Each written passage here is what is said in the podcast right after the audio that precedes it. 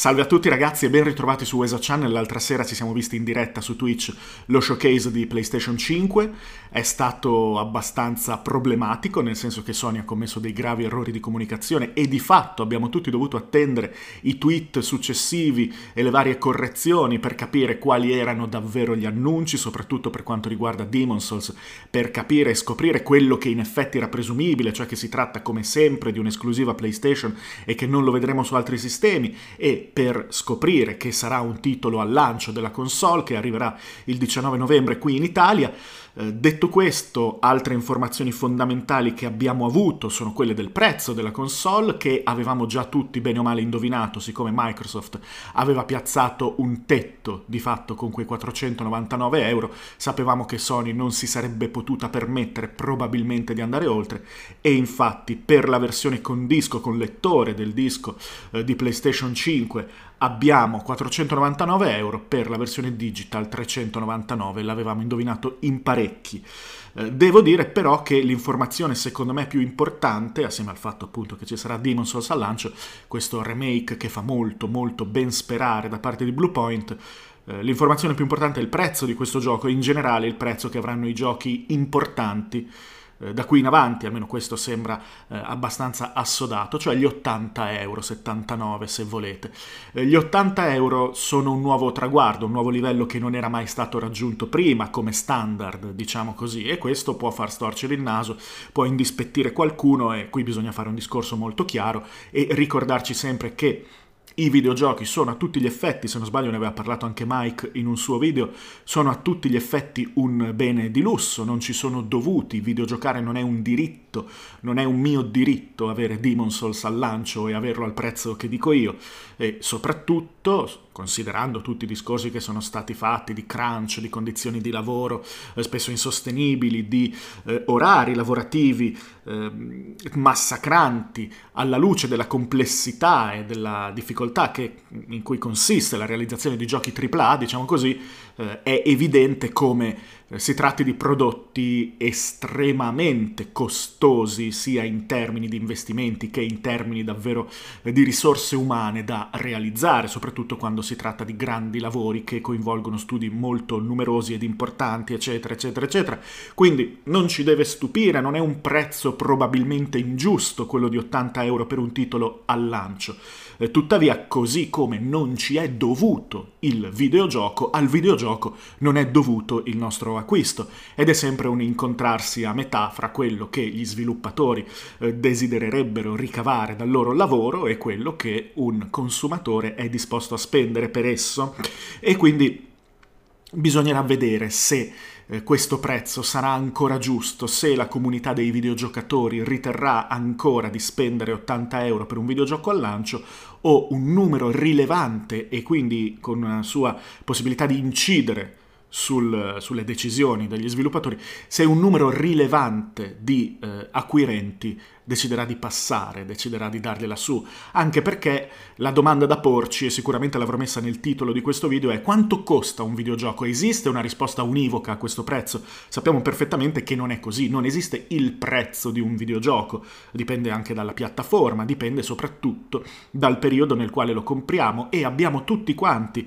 eh, tutti coloro che sono abituati ad usare Steam sicuramente, ma in realtà anche sul PlayStation Store, abbiamo tutti quanti una cultura dello sconto, dei giochi in offerta, dell'aspettare che il gioco scenda di prezzo. Ad esempio, una cosa che si legge spesso commentando un videogioco è: beh sì, un bel titolo, però non vale i tot euro che costa, aspettalo a metà prezzo, aspettalo a un terzo, cose del genere. Eh, è una cosa oramai d'uso e siamo tutti abituati a pagare anche molto molto poco giochi che sono stati, forse dovrei dire da un punto di vista cronologico, ma lo rimangono da un punto di vista del valore produttivo, dei tripla A, e quante volte abbiamo comprato dei gioconi a cinque euro o a nove euro o anche a meno, volendo. Questo ci ha abituati a considerare il videogioco qualcosa che può anche costare molto poco e che vale la pena comprare quasi sempre quando costa molto poco. Questo non fa il gioco degli sviluppatori e non fa neanche il gioco nostro, se vogliamo dire così, nel senso che se il videogioco in sé come oggetto tende a svalutarsi moltissimo, il prezzo al lancio tende ad essere percepito sempre di più, addirittura indipendentemente dagli ottanta euro, tende ad essere percepito sempre di più come una enormità. e tutti quanti, nessuno escluso, chiunque abbia un minimo di esperienza nel settore, come acquirente intendo, tutti quanti abbiamo pensato: tanta che faccio, lo prendo o aspetto che cali di prezzo? Quanto dovrò aspettare perché cali di prezzo? Cosa mi devo aspettare realisticamente? A questo punto entra in gioco il discorso su cui si basa la leva del prezzo al lancio, perché comunque i videogiocatori comprano i videogiochi al lancio e perché il momento del lancio è il momento di monetizzare un gioco, naturalmente, perché è appena uscito e quindi i lavori sono appena conclusi, no? Questo no, non c'è dubbio, ma soprattutto perché c'è il treno dell'hype, cosiddetto del hype, dovrei dire, cioè quella cosa che fa sì che esista un valore aggiunto nel giocare al lancio, che però non è contenuto nel videogioco. Questa è una cosa importante da sottolineare. Se io voglio giocare a Demon Souls Remake fatto da Bluepoint, che sarà presumibilmente qualcosa di straordinario, beh, perché non ci gioco fra tre anni? Perché non ci gioco fra quattro anni? Cosa cambia? Il gioco è esattamente il medesimo. Per quale motivo devo pagarlo ottanta euro quando fra quattro anni magari lo pagherò venti? Non lo so, eh, me lo sto inventando. Perché c'è un valore aggiunto nel giocarci al lancio che consiste nel partecipare a un discorso comunitario intorno al gioco, nel poter partecipare alle discussioni senza millantare, cosa molto d'uso su internet, nel poter presentare, se si è un content creator, il gioco al pubblico, essere sul pezzo, non subire la grandissima quantità di spoiler che quasi fatalmente, soprattutto nel periodo iniziale, verranno fuori sul gioco.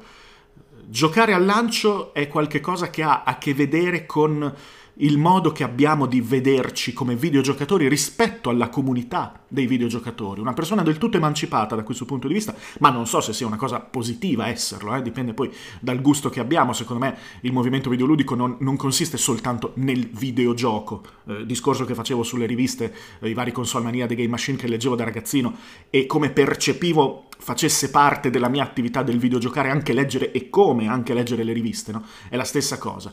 Se uno volesse invece essere un freddo calcolatore a cui non importa nulla dell'aspetto comunitario e partecipativo, diciamo, del videogioco, beh, eh, il diciannove novembre esce PlayStation cinque, se sei furbo da questo punto di vista, se poi è furbizia, se sei furbo il diciannove novembre esce PlayStation quattro, ti fai, stai sempre indietro di una generazione, così da avere comunque tutto il, il materiale disponibile ancora nei negozi, e quando esce una console per te esce la console precedente, quindi immaginatevi che siete stati con PlayStation tre fino ad ora e state aspettando con ansia l'uscita di PlayStation quattro, che uscirà il diciannove novembre, fate proprio la celebrazione speculare, e così avrete un parco titoli assolutamente deprezzato. E che cosa ve ne importa?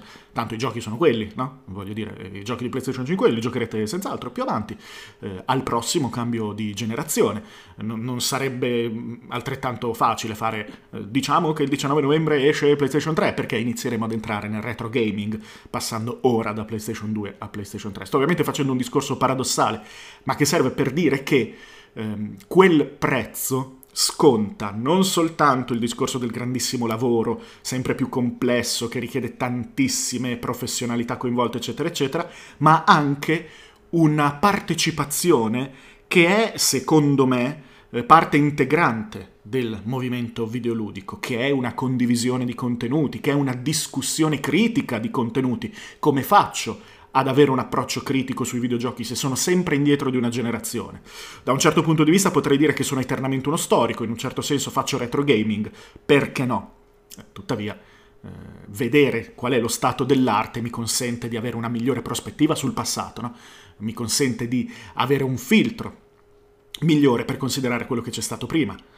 Quindi è molto molto difficile, secondo me, per un appassionato ignorare quello che esce al lancio, almeno sui titoli più importanti. La spesa è diventata più grande, bisogna in qualche modo accettarlo. Trovo invece che non siano, non siano male eh, i prezzi. tre virgola novantanove, che è quella che mi interessa per la versione digital, non è male. Anche qui si potrebbe farsi una domanda. Sì, costa meno, però poi non puoi approfittare della compravendita dei titoli, devi aspettare i famosi sconti. Eh, conviene, non conviene, allora io prendo quella quattro virgola novantanove così posso rivendere i giochi, eccetera. Ok, ma questa possibilità l'ho pagata a cento euro. Quante eh, transazioni e, e rivendite, eccetera, eccetera, dovrò affrontare anche soltanto per pareggiare quei cento euro? Eh, capite benissimo che, insomma, più o meno siamo lì. Secondo me come prezzo al lancio eh, della console è buono. Eh, per quanto riguarda i giochi, sicuramente ci porterà ad essere, penso, più selettivi sui titoli da comprare al lancio. Questa selettività, se sarà vera, se sarà reale, se sarà quantitativamente rilevante, potrebbe spostare in futuro il punto d'incontro. Ora l'industria scommette che ci incontreremo per il lancio di, di un gioco importante a ottanta euro. Vediamo se è vero, vediamo se incontreranno abbastanza acquirenti da poterlo sostenere.